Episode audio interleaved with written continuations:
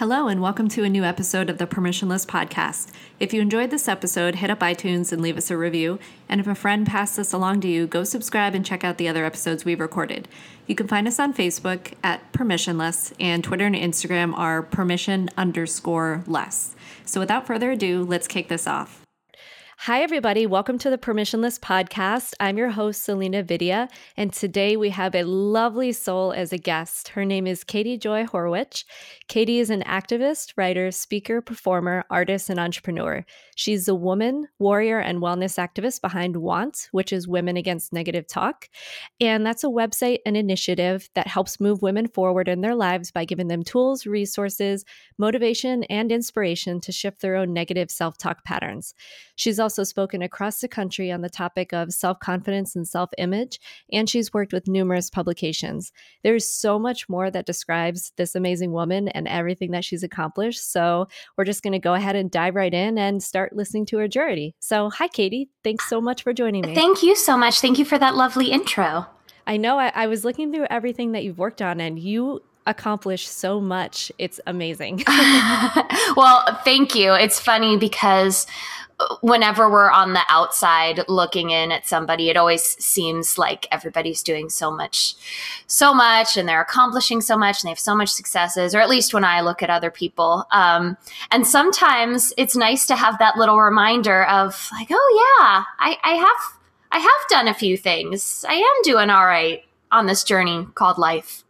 yeah, definitely.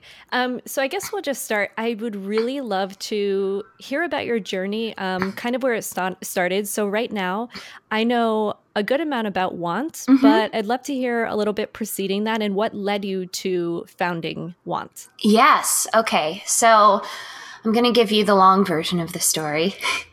That's great. Great. Um, so I always I grew up with a lot of self-confidence, but my self-image for my entire life was pretty much in the gutter. And I grew up in a very female centric family in Los Angeles. Um, I'm not going to blame it on LA, but just the way that our society is kind of structured in general in this day and age, it's, uh, you know, it's very, it's focused on on appearance, on accomplishments, how much you're doing, how good you are, being the best, all of that.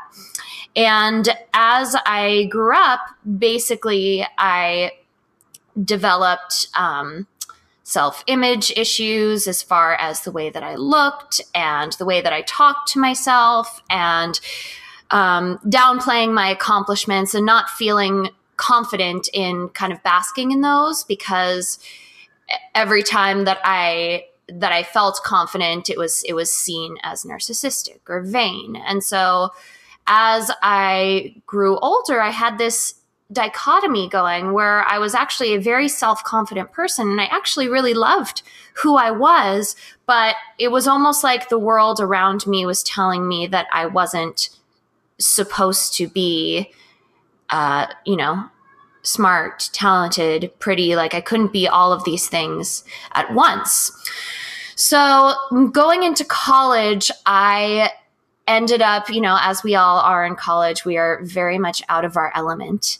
And I found that I was kind of living my life like I was a 40 I wanted to be like a 42 year old but I was you know trapped in an 18 year old's body like I wanted to be out living my life I went to school for for acting and specifically musical theater. So I wanted to be working, I wanted to be in the quote unquote real world, which is not how most people approach college when, you know, they're in college.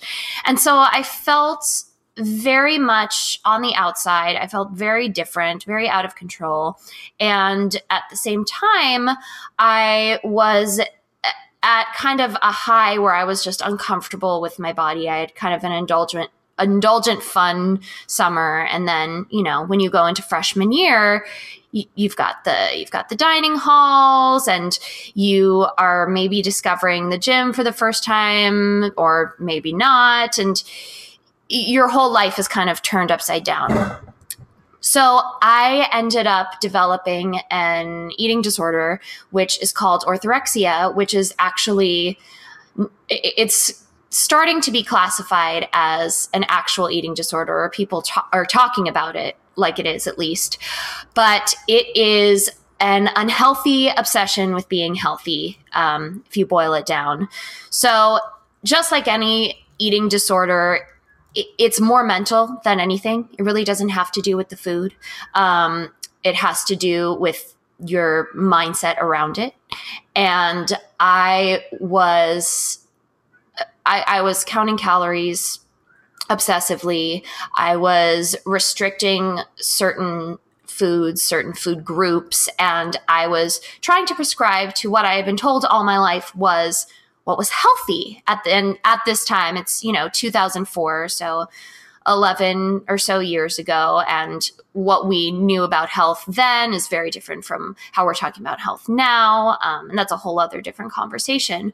But I was like, okay, I'm not able to really live as an adult in all these other ways in my life. And I'm feeling like I'm on the outs and I'm, and I don't have control of my life right now. And I'm, I'm not happy where I am. So what's something that I can control and what's something that can make me feel like an adult is making myself feel comfortable with my body, ergo being healthy. So that ended up actually I, I started um, I, I started restricting and counting calories in a somewhat healthy way because I just wanted to lose a few pounds to feel comfortable with myself. But once I got on that track, I realized how, you know, how in control and how adult that made me feel. So once I sort of hit where I was comfortable, I didn't, I got to a point where I didn't really know how to stop. And at that point, I it wasn't that I was focusing on being skinny or looking a certain way. Um, it was purely a mental game that a twisted mental game that I was playing with myself, and mm-hmm. that ended up lasting. I knew that something was wrong with me um, a few months in, and I was online and I was searching. I was like, okay, well, I know because I kept losing weight and I wasn't trying to lose weight at that point. And I was getting headaches all the time and I was feeling. I was feeling disconnected and disengaged when I was talking to people and, and not intentionally at all. And I was like, what is going on? So I was looking online and I was like, okay, well, I don't have anorexia because I'm eating and it's not like I want to be super skinny. I don't have bulimia because I'm not throwing up. And at the time, those were the only two eating disorders really that people were talking about. Um, and I came across this one website, and it was about orthorexia. And it was the doctor, Dr. Steven Bratman, who coined the term orthorexia. And I read it and I was like, oh my gosh, this is what I have. And that was the only resource that I had at the time. So I, basically I, I knew I didn't want to be living the way that I was living at that time. So I was kind of guinea pigging with myself and uh, trying to get into recovery mode. But at the same time, I, I wasn't telling anybody what was going on. So I was being, you know, being called crazy and people were talking about me behind my back and people would comment on on my weight and the way I was acting. And that got me because I, I was so nervous to open up to anybody about the way that I had been treating myself and about my orthorexia, especially because nobody was talking about it. So it was like this weird phantom disorder that nobody knew of that I totally could have been making up. um, and that made all everybody coming at me and me internalizing that and not knowing what to do with that information and still being in college feeling out of control feeling out of place wanting to live like an adult but still being a teenager not really being in a place where i could do that yet that turned the disorder um, whereas it could have lasted for you know a few months it ended up lasting for a few years mm-hmm. Um, and then I would say it lasted until my the end of the, my junior year of college, I actually started to get work up in LA. And I went to school down in Orange County, so it wasn't too far of a drive. And I made the decision to live up in LA and commute down to Orange County to finish my classes and get my degree. And part of was that that was because the, you know, I wanted to strike while the iron was hot and I was getting an agent and I was getting um I don't know how much you or your listeners know about like union stuff, but like I was I was getting union work, which basically meant that I was, you know, getting I, I got my my actors equity card and mm-hmm. SAG and AFTRA, and so you're you get paid for a certain amount, and you can you can go up for certain roles and I wanted to be able to take advantage of that but also I had gotten to the point where I was so exhausted living the way that I was living because I didn't feel like myself at all and I, I felt like I was building the tools and a to be able to kind of free myself from the place that I'd been, but I mm-hmm. wasn't in the actual physical place where I could do that. So I also wanted to move home because it was like, you know, a fresh start for me. And after that, I started, I'm, I'm a very independent person and I always have been. And that was part of what I loved when I moved home is that I was able to be the independent self that I, I knew I could be. And in putting myself in that scenario and being so determined to not be in this orthorexic state um, because it was it was just exhausting like i said i slowly transitioned out of it. I found people who I resonated with, you know, not because we were in the same same dorm or the same classes, but because we really had similarities. And at that point, I I went on vacation with my family. So this is fast forwarding now to 2007. So this is mm-hmm. my senior year of college. I went on vacation with my family and I was in the hotel room and I was flipping through the channels and I saw a commercial, and it was one of the very first sort of uh, body positive media ad campaigns that was out. And I remember seeing it and it was basically like, uh, love your body. And you are beautiful no matter what size you are. And that was and buy our product which which is fantastic. And i was really moved by it. But then at the same time, because I was in this state of transition, I was like, well, there needs to be something else. Because part of what I had been doing was really, I'd been doing a lot of like, you know, self growth work, self helpy work, and a lot of reading and writing in that realm and research and stuff. And I was also listening to the way that I was talking and listening to the way that other people were talking and trying to pick up on what was reinforcing my behavior and what was um, supporting, you know, me living a, a better a better life internally and externally that I was living in the moment. And I was noticing how many people, women especially, were talking negatively about themselves and not even from like a sad, frustrated place. But what was what really struck me was people were talking in this flippant way, super casually about how they hated their thighs or how they weren't smart enough for this or how their hair was gross or how they feel fat or you know just stuff like that and not only were they not attaching emotion to it, they were bonding over it. It was almost like a bonding tactic that women were using to like commiserate over their so called flaws. So I watched this commercial and I was like, this is such a fantastic step in the right direction.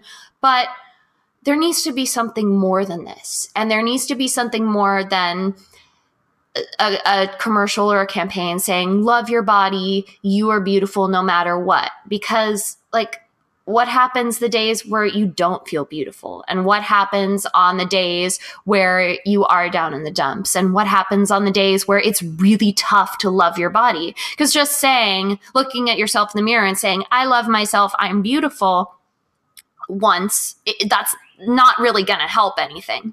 Mm-hmm. so at that point it was I've, I've only had a couple moments like this in my life where it was just kind of you know hit me like a ton of bricks so to speak I was watching and I thought, there needs to be something like that. I need to create it.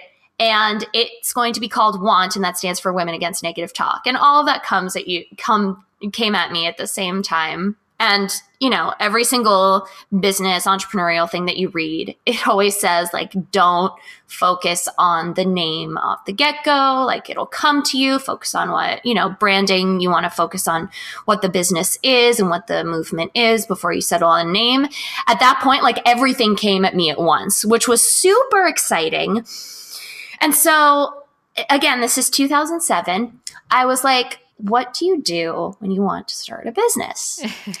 and there were there weren't really blogs at that time and there were you know there were message boards and forums but there wasn't a lot that you could you know consistently update online or that people were consistently updating online so i was like mm-hmm. cool i'll start a website and i'll make t-shirts and that in my you know 21 year old brain was okay, cool. This is how you start a business, which is not really how you start a business. And I had I had a friend of mine from high school create a site for me. I wrote all of the copy for it, um, and I had been doing some freelance work up till then. So I was like, starting i was starting to put my feelers out in online editorial. And so i was like this is cool. I'm confident in this and i can totally write the copy for this site and it's going to be amazing.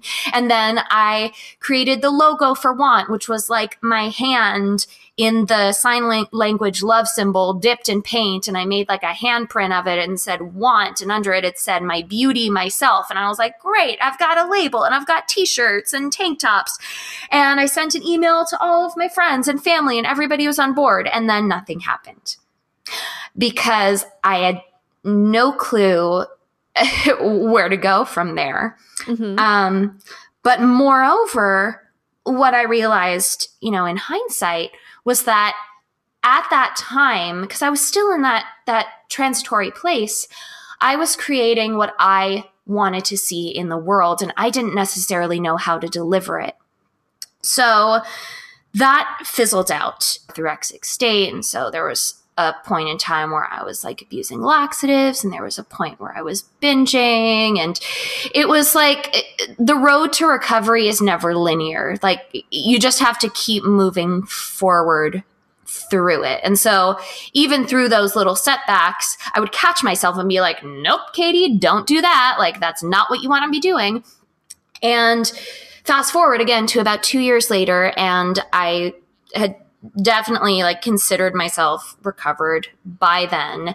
And I'd been in online editorial for a while and been in the wellness space. I transitioned from wellness, um, fitness and wellness from acting, and that's a whole other story.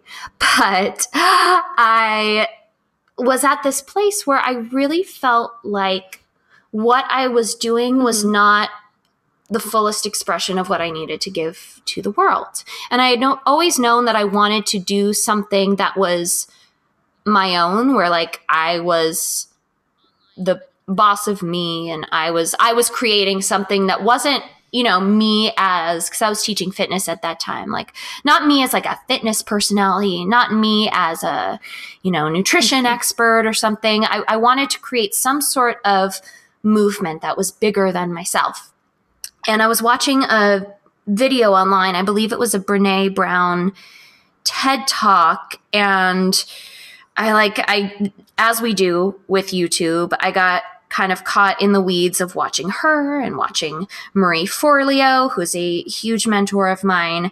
And it was like mm-hmm. that first moment when I first thought of want years and years ago. I was like, oh my gosh, want, that is what I'm supposed to create. And in the previous years, people, the people who I told about it, they had always said to me, oh my gosh, whatever happened with that idea, whatever happened with want, that was so great, that was so cool, and and you were really on to something.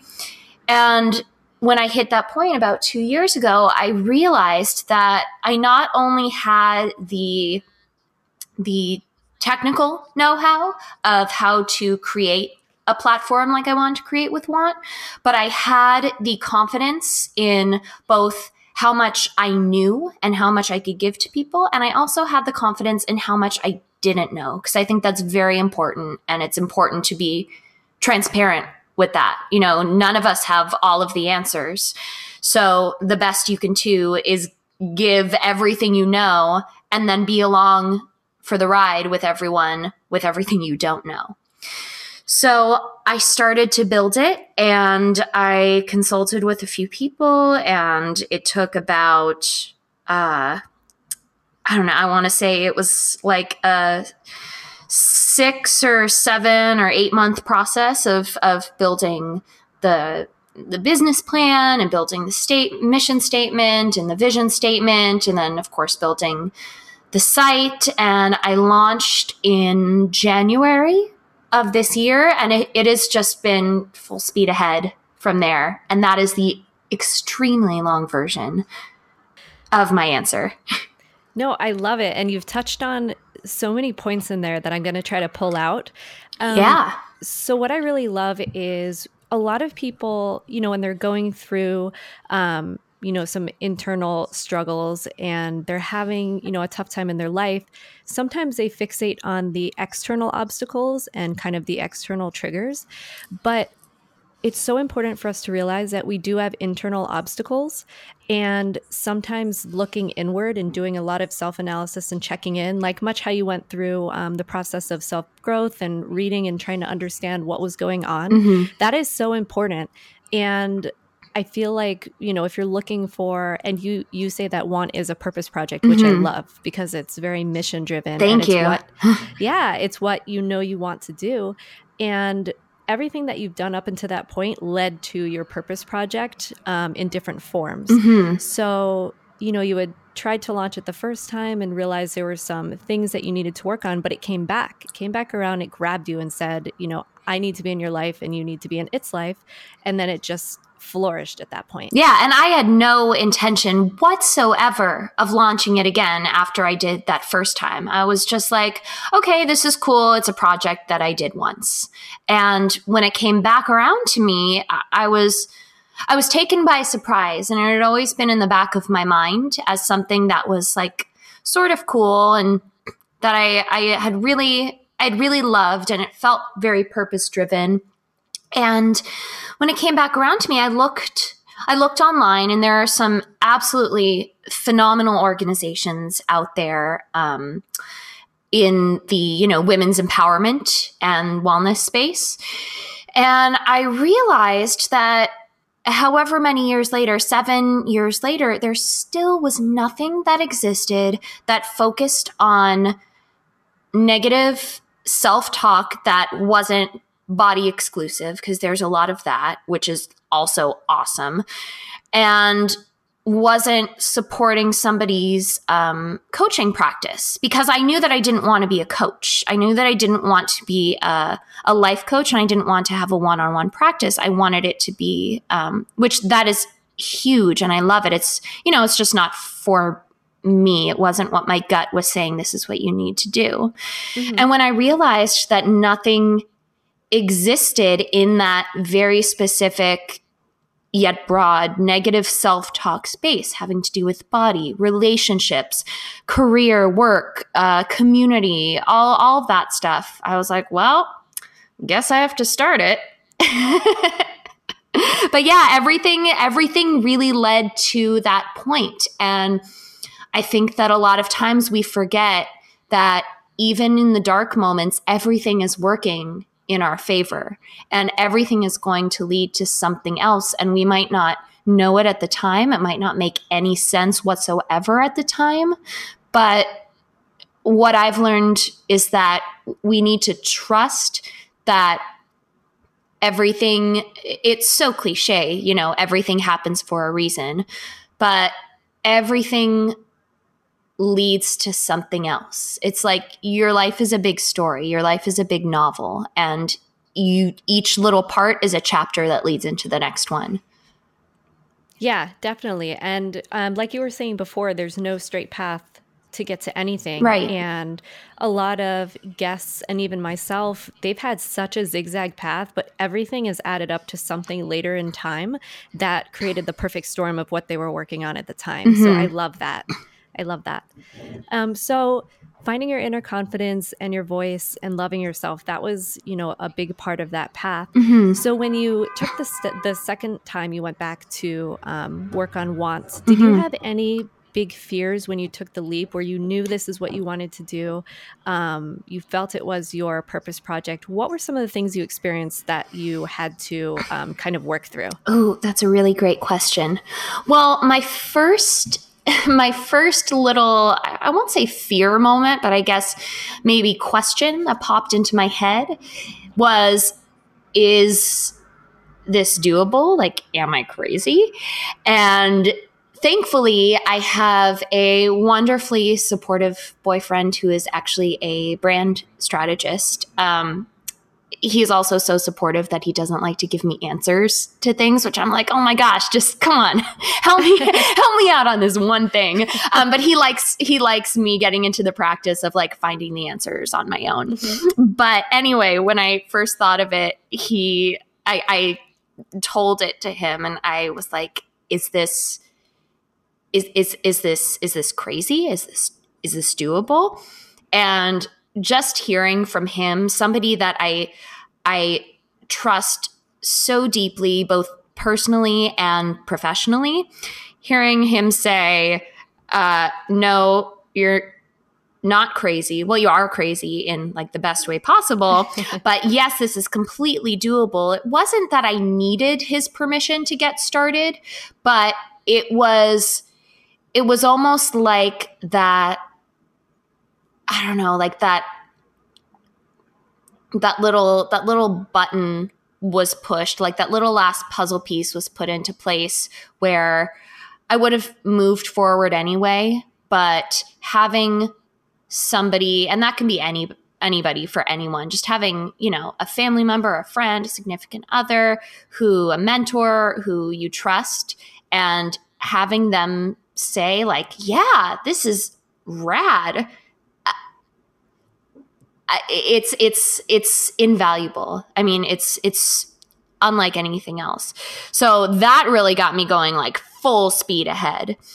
Um, and I was very in the past. I have been um, kind of you know I said that I before how I've always been independent, and sometimes that has been in the more uh, stubborn way where I, you know, I want to do things myself.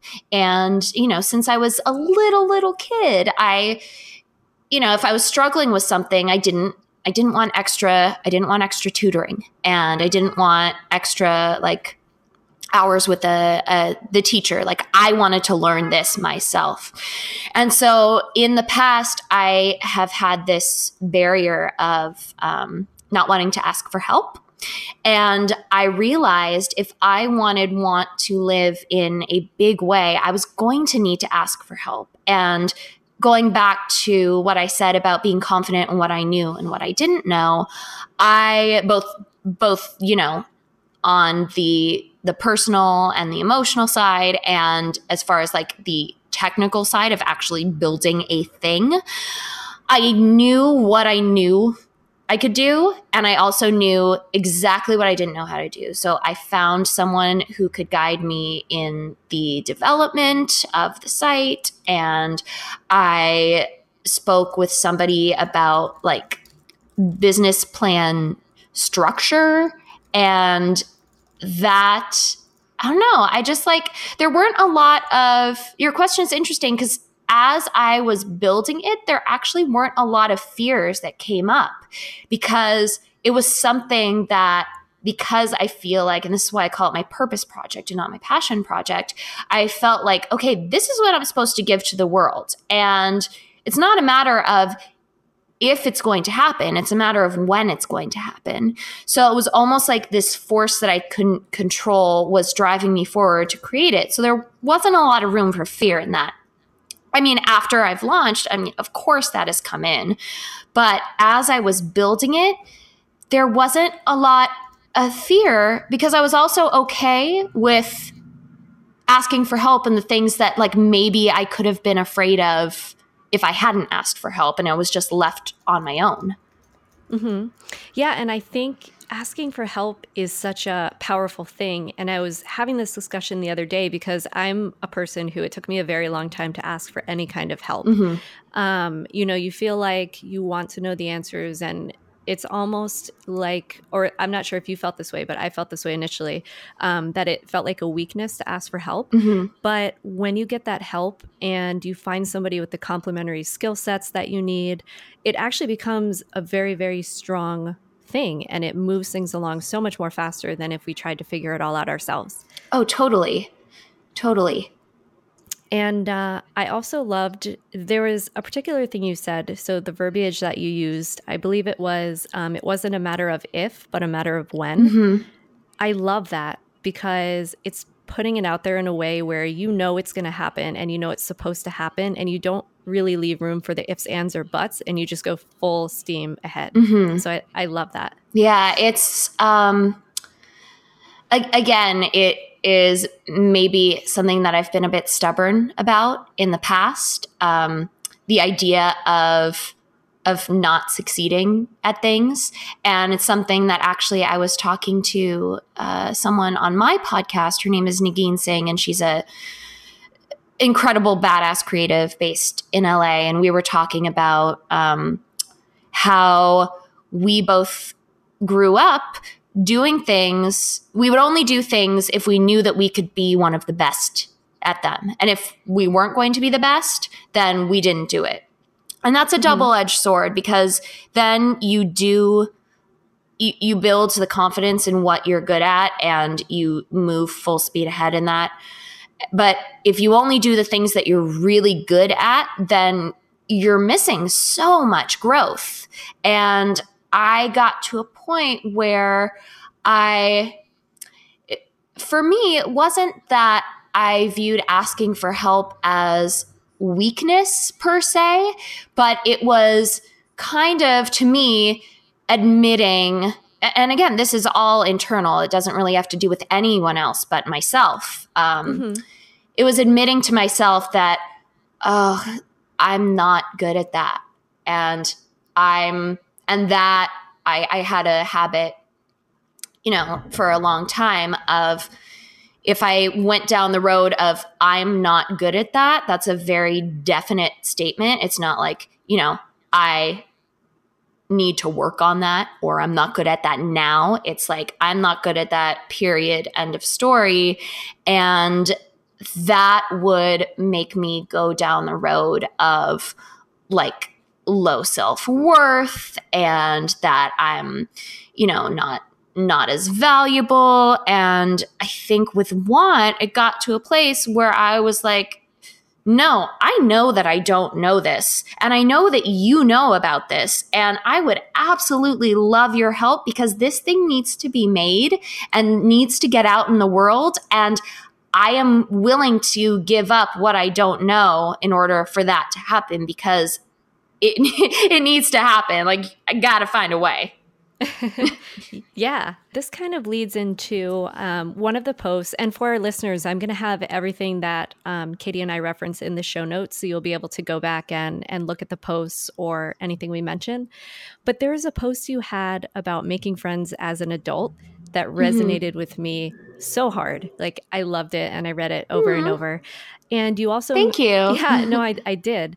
And you had mentioned earlier that you had started to find people around you, um, you know, that you gelled with. And I think a lot of people, when they want to head down a new path, they have trouble finding kind of a tribe or mentors or people that they feel um, will help them become the very best versions of themselves and not necessarily i believe it was the second best version of somebody else mm-hmm, that you had mm-hmm. mentioned in your post so yeah. do you have um, you know any tips on how people can go about finding uh, people that support a new path in their life? And maybe you could talk a little bit more about that specific point in your life.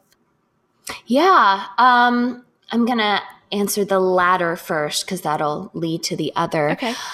That's, it's something that when I, I, I just realized this within like the last year. I'm thinking about friendships and thinking about my journey with, um, you know, relationships with different people in my life. Um, I realized that from childhood, even, I had always viewed myself as the runner up to someone else, whether that meant, you know, in elementary school that I am somebody's quote unquote best friend, but they're also quote unquote best friends with somebody else. So I'm like the 2nd mm-hmm. best best friend um, up to, you know, high school and being in in theater and music and being friends with a lot of people who are older than I was and being like you know being very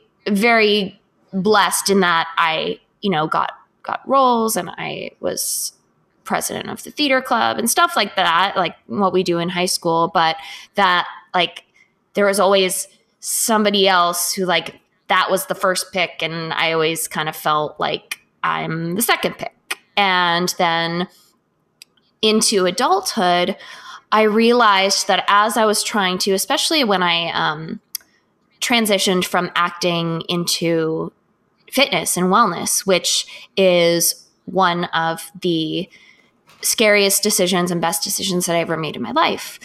But I realized that I was um, finding role models who I wanted to be like, which I think that's something that we get advice about a lot, um, especially as women, is to find people that you look up to and find role models and find mentors.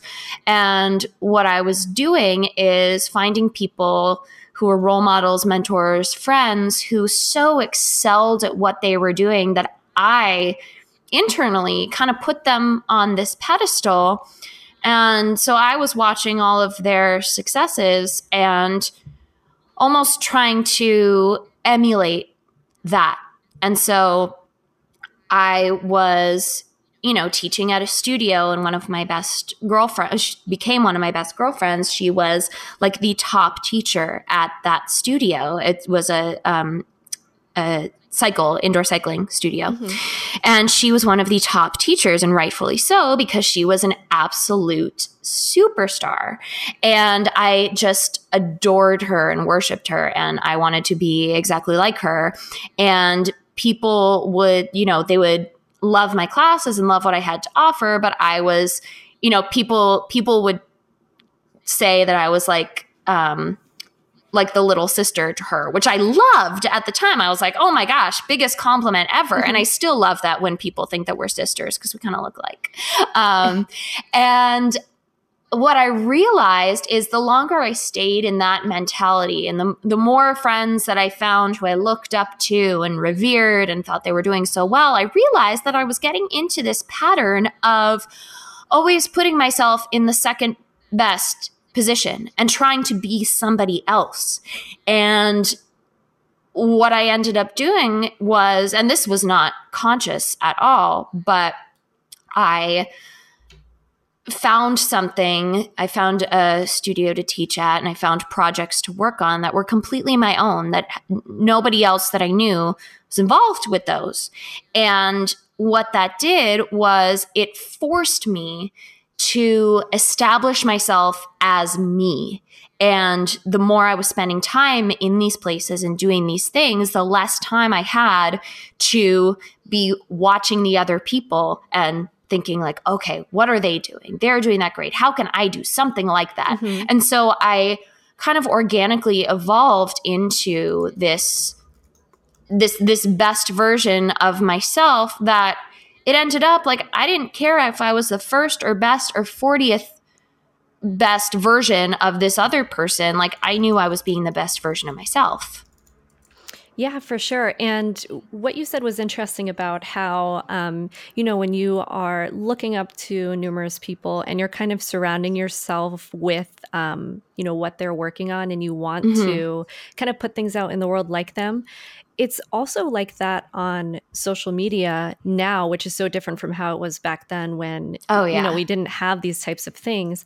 But I found that on social media, if you are always trying to kind of see what people are up to and the projects they're putting out, it really inhibits your ability to just put out great stuff of your own because you're not sure if it's good enough or if it's like this or you know if it falls into that.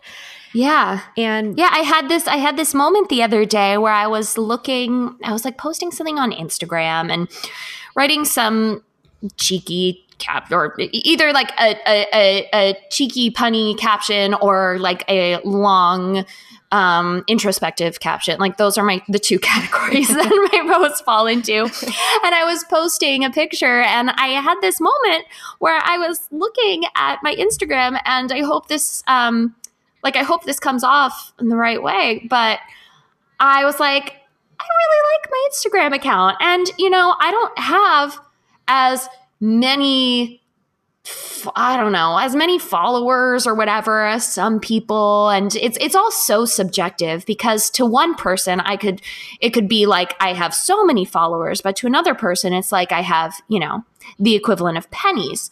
But for me and and the the people that I you know, that I follow and that I look up to, I was like, well, I don't have as many followers as them, but I don't really care because I really like my Instagram account and it feels so me and it feels so much like it feels so much like an extension of who I am. And it just I it was it's a really fun platform for me and it was a really fun moment to be like this doesn't really look like anybody else's and if people like that, great. If they don't, great. But the fact that I like it is all that really matters right now. Yeah. And, you know, you attract what you put out. So when you feel like it's your home, like everything is the way you want it and everything mm-hmm. reflects you, you attract those people who fall naturally into a space where you'd want to potentially communicate or be around them because they like what you're putting out there.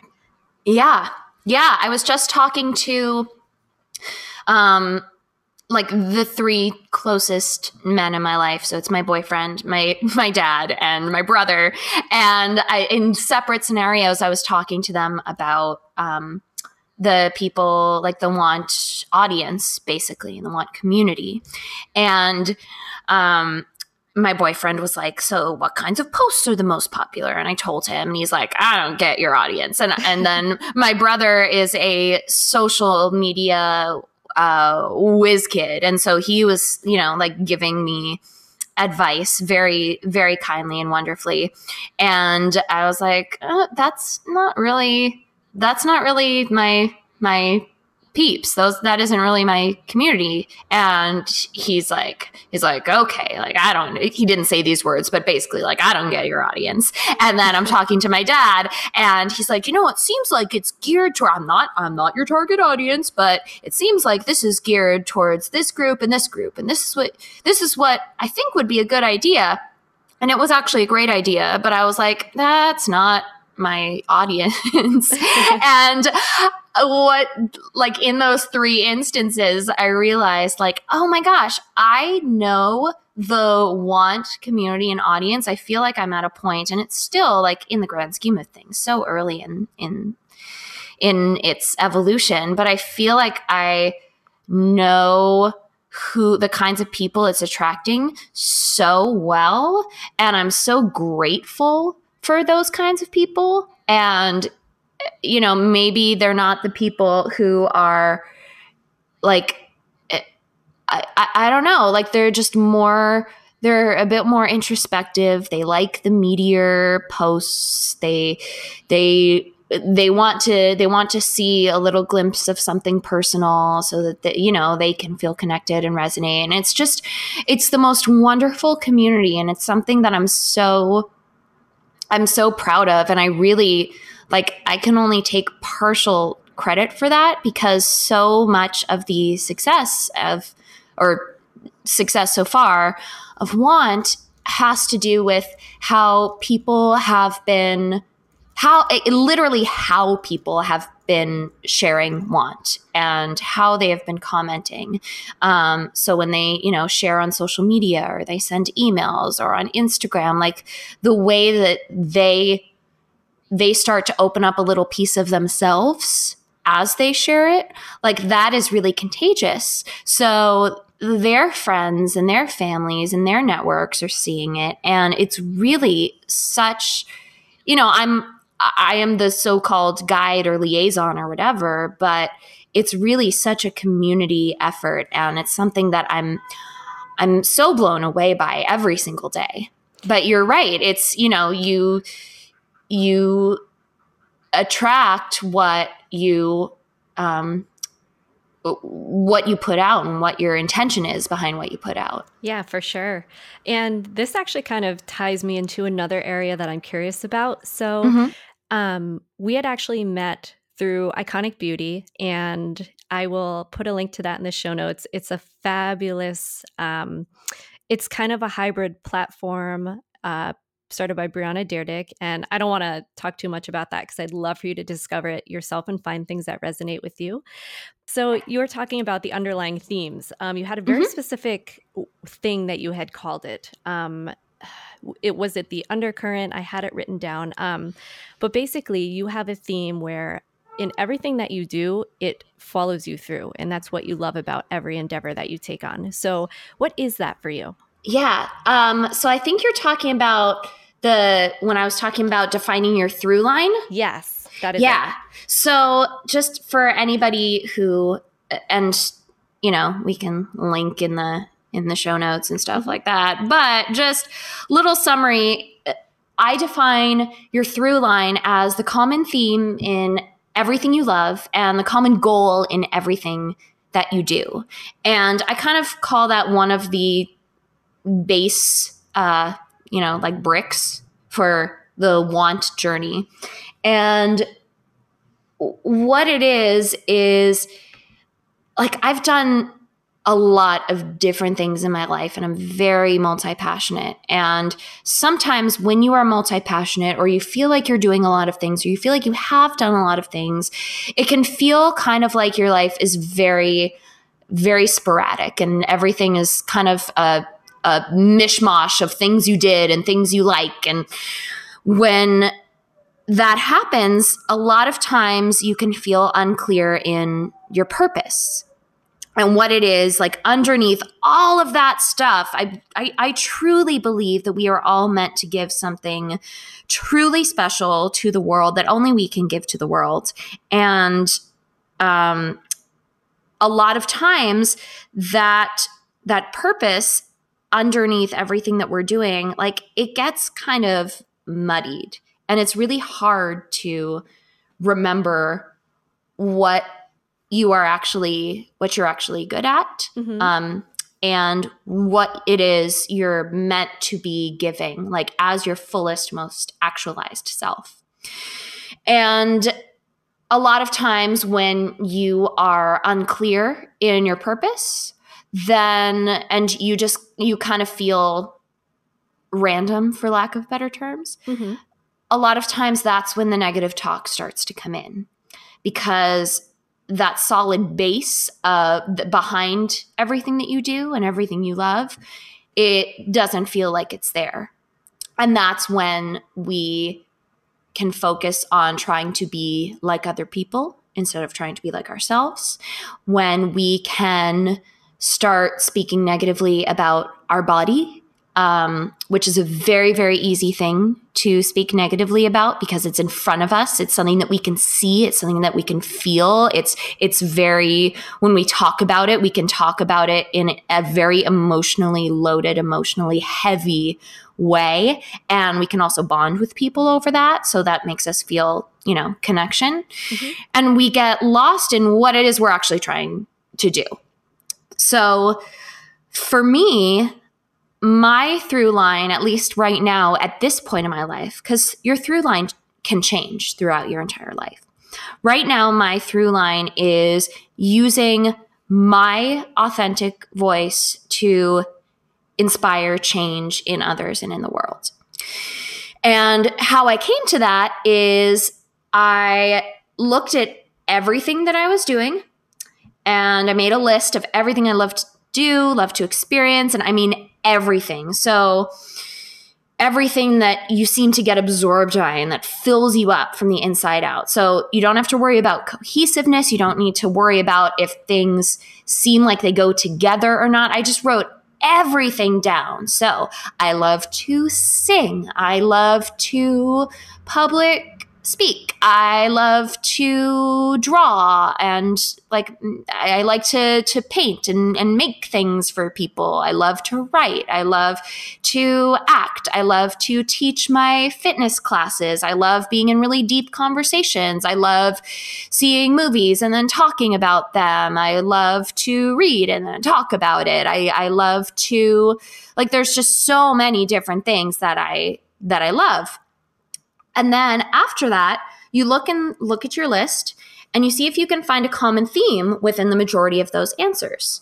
So you want to try and find a, a, a mode or an output and looking beyond the obvious. So, like the fact that, let's say, you love to bake and you love to have spontaneous dance parties. That might seem unrelated, but if you dig deeper, you might realize that what you actually love is the act of creating something that maybe brightens up somebody's day. That's just a vague example. Mm-hmm. So I so I was like, okay, well, I love writing, I love interviewing, singing, I like um, unfiltered conversations, I love listening to podcasts, music, running, photography, concerts. I love laughing like a goon at movies and spending time with family and soul friends and all this other stuff. And once I looked at that, I realized that, oh my gosh, in all the things that I love, or most of the things, I can see that my through line is using my unique voice to its fullest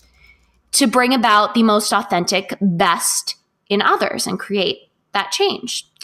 And if I look closely at everything that I'm doing that really sticks with me, not really, not the things that, you know, I kind of do once and like, and then I never do again, but the stuff that I really do on the regular, I see that through line coming in throughout all of that. And once I realized that, everything that I was doing it didn't feel so random anymore. And it felt like the stuff that, you know, I wasn't as great at, it made sense that I wasn't as great at that because I was like, I'm not supposed to be the greatest at that right now. I can work on that for sure. And maybe one day I will be the greatest that I can be at that. But right now, that's not where I am supposed to, that's not where my purpose lies. Mm-hmm. And that is something, a, a concept that has completely shifted my life and how I function. And also how I how I like delegate my time and how I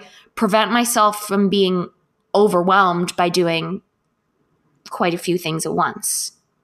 Yeah, and ever since you had mentioned that, I started checking in with myself to kind of figure out what my through line is. Um, yeah, um, because, I love that. yeah, so as soon as I heard it, I wrote it down. I'm like, I have to figure this out because I do a lot of seemingly random things and projects, and just it never seems like it makes sense. Mm-hmm. And so um, I started figuring out on a higher level that mine had to do with storytelling. So you know whether it's acting this podcast um, consulting with clients on creative content it all comes down to telling a story in some way so i was so happy when you had started talking about that because i was like that is what i need to find. Like that's the thing that i was missing that i didn't have oh my gosh. that, that, makes me so happy. And, and going back to your your question earlier about um, finding people who support you being the first best you and not the second best somebody else mm-hmm. that's something that whether it's you know, you're trying to create community for yourself or you're even like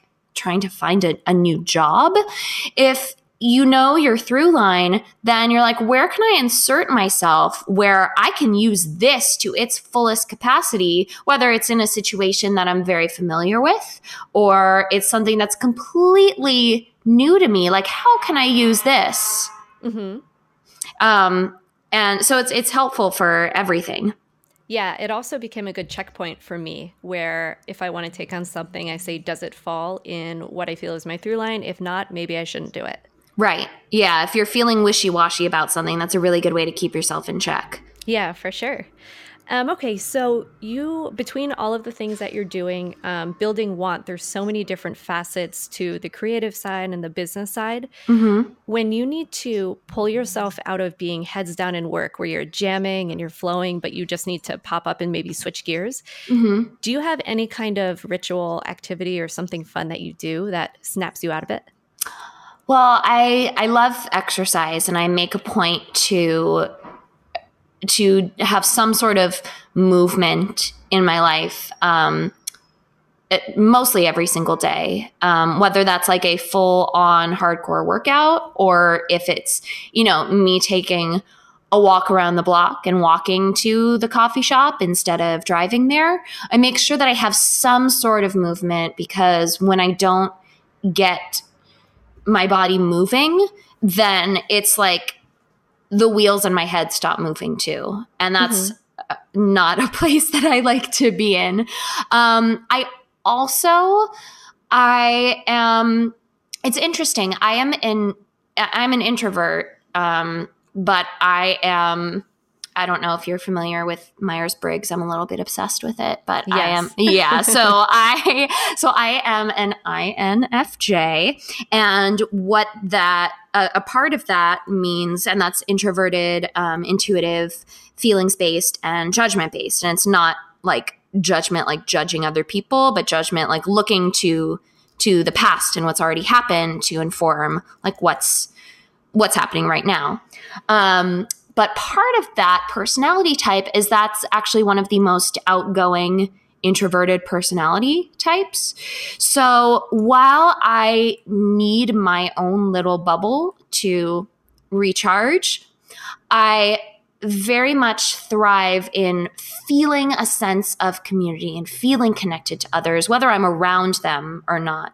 So if I'm in that heads down work mode, maybe freaking out, stressing out space, then an easy thing that I do, honestly, is I will I will call or text a friend and I like it doesn't have to even be for anything specific like just to tell them that i love them or just saying like hey checking in with you and hope you're great and so grateful you're my friend like little stuff like that that people don't expect to get. And so i know that that's that's giving them a little smile. It makes me feel good because it makes me feel connected with them. And when I keep my my personal life is uh, top priority to me, and when I keep that um, active and flowing, and that doesn't mean going out and being social, but that just means staying connected to the people that I care about the most. Um, that always keeps me the most uh, sane as far as work goes. Yeah, and I love that. Um, the idea of just texting somebody and letting them know that you're thinking about them. Yeah, I, it's the simplest thing to do, and it it's so good for everybody. Yeah, and it's it's so easy to forget that because we feel like we're always connected, especially between social and technology. But just that little thing, it means so much. Mm-hmm. yeah, yeah. So exercise and feeling connected with other people, and honestly, like if I'm running, and I will also I have a pretty loose structure. Like I've got just enough structure to my day that I allow for parts of it to not be structured. Mm-hmm. so I am not beyond like running a random errand during the day or like taking a yoga class that I wasn't expecting to take or uh, I don't know if it's the weekend. Like sometimes I work on the weekend, but um, as of right now, I, I, try not to. There was a long time with Want that I was just working nights and weekends. Um, but now that I have the weekends, like I will say to my boyfriend, like, let's take a hike, or I'll sit down and he's a big movie watcher. And so I will be working and I'm like, I've been working for too long. And I will run into the other room and I'll sit with him and I'll watch a movie with him. Mm-hmm. Another strategy that I use is sometimes I don't plug my computer in. So I work, I, I don't know if this is a good thing or a bad thing, but do with this information as you will. I will work until the battery dies. No, I've done that before. and it's so, so good because I'm like, well, can't use my computer anymore. And so a lot of times, like sometimes I'll work from home, but a lot of times I'll be out just to kind of be in the world. And that forces me to go out and do something. Like my computer only has so much battery life. Yeah, that's my favorite tactic when it gets to the later hours. So after, you know, typical four, five, six o'clock, I'm like, okay, laptop dies, I am done. And yes. I've, I've totally done that many times. oh my gosh, that I love hearing that you do that too. I was like, this is kind of a weird tactic, but you know what? I'm it going works. with it, so I'm gonna keep doing it. yeah, it works. yeah. Okay, so I've picked up um, four mantra words for permissionless. Yes. Mm-hmm. And I'd love to know which of these words do you feel got you to where you are now? And which of these words do you feel that you want to build upon? So mm-hmm. the four words are boldness, adaptability, fearlessness, and confidence.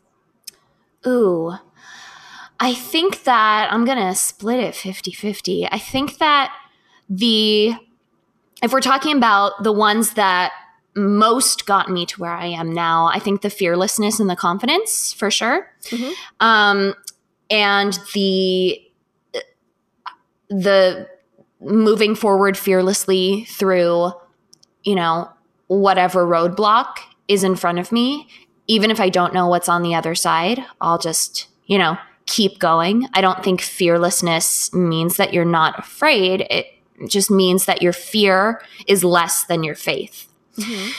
And the two that I would love to build upon are my boldness and my adaptability.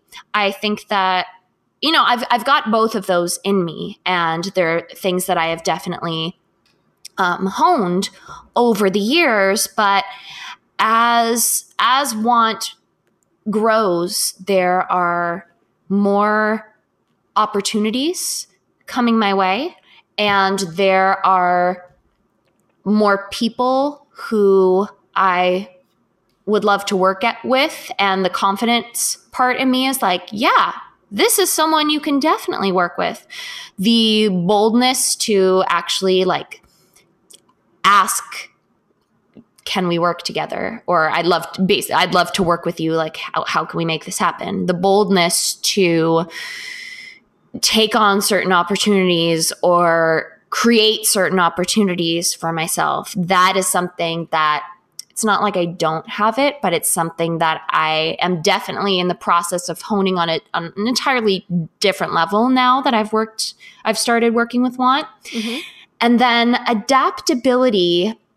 Um, it's interesting. I actually just left my my full time job to work on Want time. Thank you. Thank you. And it's still pretty new, but I was in an office for three years of my life. Um, in and out of the office. At the beginning, we like kind of had an office and then we didn't, and then we did have an office. Um, but point being, I was in a space for a while and the entire duration of my time with that job was four years where there was a lot of structure to my life um, and some of that was great and some of that was completely like counterintuitive to how I, I function at my best mm-hmm. and what i've been realizing as you know i'm working on on want pretty much full time now is that i need like I want like 7% more structure than I have right now. And going through this change, I've had to learn how to adapt in an entirely different way because I've worked on my own before. And I've been I've been basically like I've I've been hustling almost my entire adult life where it's like doing all these different things and um and and kind of creating my own my own structure and adapting to that.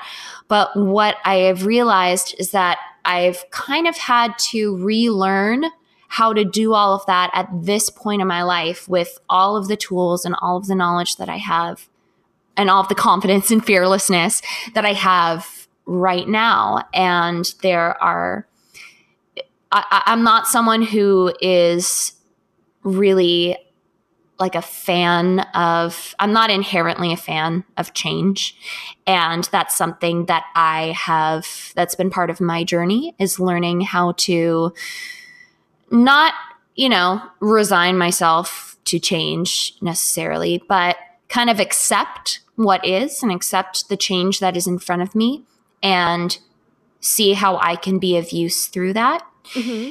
Um, and adaptability is definitely a part of that. And I'm something, it's something that I'm working on every day and making, making peace, not just making peace with different changes, big and small, that come in and out of my life, but really digging into that change and being like, okay, what's really going on here? And how can I use this to my own personal advantage? And mm-hmm. how can I function the best within these parameters? So that's something that I'm definitely working on. Yeah, and I think again the the ability to kind of self analyze and kind of step into yourself um, that's so powerful. And I feel like it's not something that everybody has learned to take advantage of. Yeah. Um, and it's so. a process. It's a process. It doesn't happen overnight, mm-hmm. but you just kind of have to commit that, that that is a process that you want to be in. Yeah, for sure. And so a lot of our listeners are kind of in the spot um, where they're not sure. So maybe they are working a full time job and they have a purpose project or just a passion project, and they're not sure you know how to take the leap maybe they don't have a tribe that supports them maybe they're unsure if you mm-hmm. could give one piece of advice um, to somebody who's in that position what would that be the piece of advice i give most often in that position it, it might seem vague and it might seem like an easy for you to say scenario but i say just go just keep going and trust that everything is working in your favor because you know what? If you go and you fall on your face, then at least you went and at least you tried and you're like, okay, well, I can check that off the list. Like, how, what am I going to try next? Mm-hmm. And to me, regret is the most use. I'm actually, I'm writing something about this uh, currently but regret is the most useless emotion and is the most unfortunate emotion. And I believe that it stems from when we didn't have the confidence to do something or we didn't have the empathy to not do something.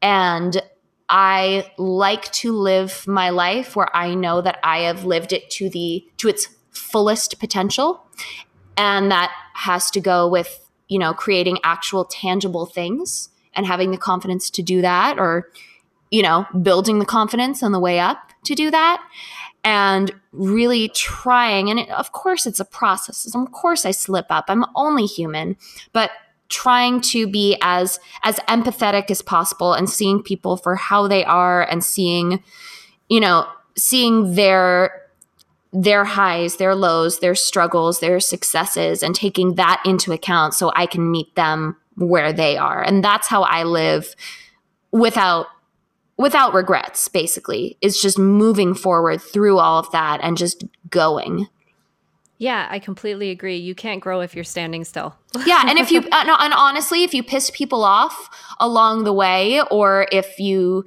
disappoint them or whatever like at least you tried. Like the best, something that my dad always says to me is, or has said to me my entire life is, um, like if you did your best, then that's the most important thing.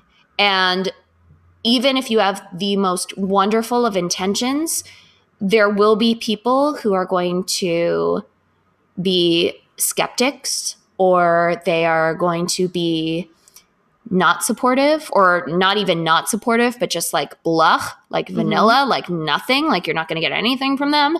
There are going to be people that are pissed. There are going to be people who doubt you. But all of all of that taken into account, like they are not in charge for you being your fullest self. Yeah, and they aren't the ones who are you're living with yourself. So yeah. do what makes you happy.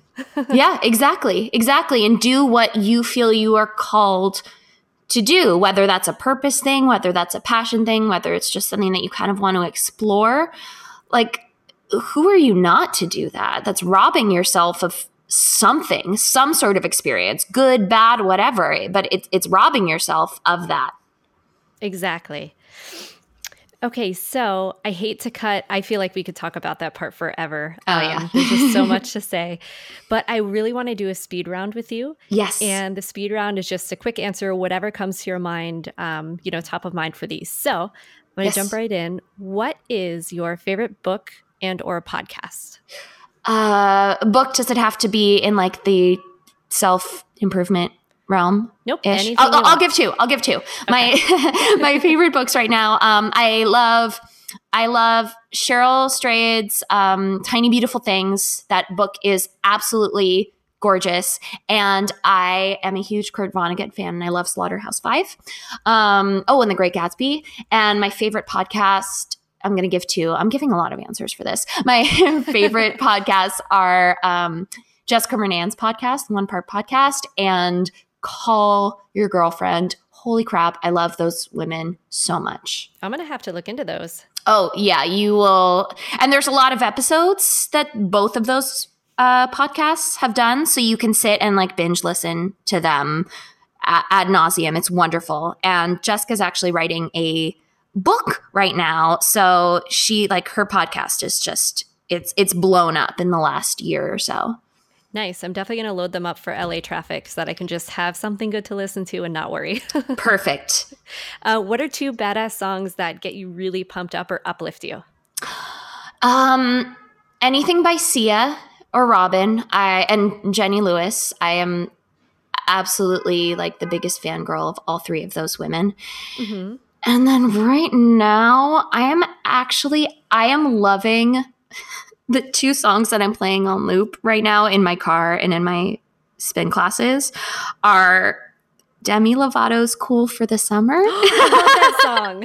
it's it's actually if you listen to it it is pop music genius i like i i have lots of friends who are in the music industry and i've like dated a sound engineer for a while and so like i i listen for those things Mhm. and that song it's like a lot of like the taylor swift songs of late that have been so popular and the ones that have been produced by like max martin and anyway um it's just absolutely brilliant and then i really love Knights of Cydonia by Muse. I love Muse. They are dark and brooding and epic and phenomenal. Awesome. Um, and just so our listeners know, I'm actually going to start putting these songs on playlists. So you'll be able to hop in and listen. I'll probably pick a couple of Muse songs on top of that so that they can get a sense for the band. Yeah, yeah. And the last question is Who is somebody that you feel truly lives permissionless that you would love to see interviewed? And, um, you know, I'm going to try to get them on, but I'm just really curious about your answer. Well, I like I said, those three women who I love, Sia and Robyn and Jenny Lewis, I think that they are absolutely brilliant women, not just from a musical perspective, but if you look at you know their their interviews and you look at the the work they've done and how they're kind of showing themselves to the world that is what i truly love about them. And it really comes through through their music. So them. And then i mean i've got to say i don't know betty white is coming to my mind That's an interesting answer. I, I she is she is incredible. She's what, 92 or something? and Somewhere around she yeah. is she is, you know, she has become she's been doing work for so long, but she has been like the it girl for the last 5 years or so and she is such a great example of the fact that you know, I think that a lot of times, especially in your your 20s and your 30s, you think that you have to get everything done and you feel like this is your time for success. And Betty White is such a great example of you never know what's going to come in and out of your life and when that's going to come. And just because you haven't accomplished something by a certain amount of time or you have accomplished something in a certain amount of time, it doesn't mean that you know, in like decades down the line, something else isn't going to happen. It's like what we talked about at the beginning. Everything in your life, it's like this finely tuned novel and symphony and story where everything leads into something else. So I think she's pretty permissionless. I, I love, love, her. that, that, was such an unexpected answer, but it makes perfect sense. yeah, she's great. and then, if anybody's interested in finding you on your favorite social networks, how can they do that? Yes, um, they can find me on Facebook. And on Facebook, it's under Want Women Against Negative Talk. And on Instagram, I am at Katie Horwitch, no spaces. On Twitter, I am at Katie Horwitch, no spaces. And then, of course, they can find me on womenagainstnegativetalk.com and they can sign up for the newsletter. And they can also find me on the Wantcast, which is the Women Against Negative Talk podcast. And that's on iTunes and the site. Great. And I really encourage everybody to jump in and start looking at some of the content on the Women Against Negative Talk website. It is fantastic, and I think you'll love it. Oh, thank you so much. That means so much. And thank you so much for having me on today. This was such a fun way to sp- spend my afternoon. Yeah, for sure. I loved your story ever since I heard it. And I'm just, I'm so glad that everybody else can hear it too. Thank you. And I'm so glad we're connected now. Yes, I know. high five. yeah. All right. That is the end of our show today. Thank you, everybody, for joining us, and we'll see you next time. So, normally I end these episodes with the permissionless mantra. If you've listened to episodes in the past, I'm sure you've heard it. But rather than ending on that note, I wanted to stop on a little anecdote about what permissionless is about. Permissionless and living permissionless is really about defying convention and blazing your own path. It's about not relying on anybody else to grant you permission for the things you seek. It's about knowing what you want and building your life by design. We want to inspire you to be fearless dreamers grounded in realism through the content that we share. So, are you ready to live permissionless?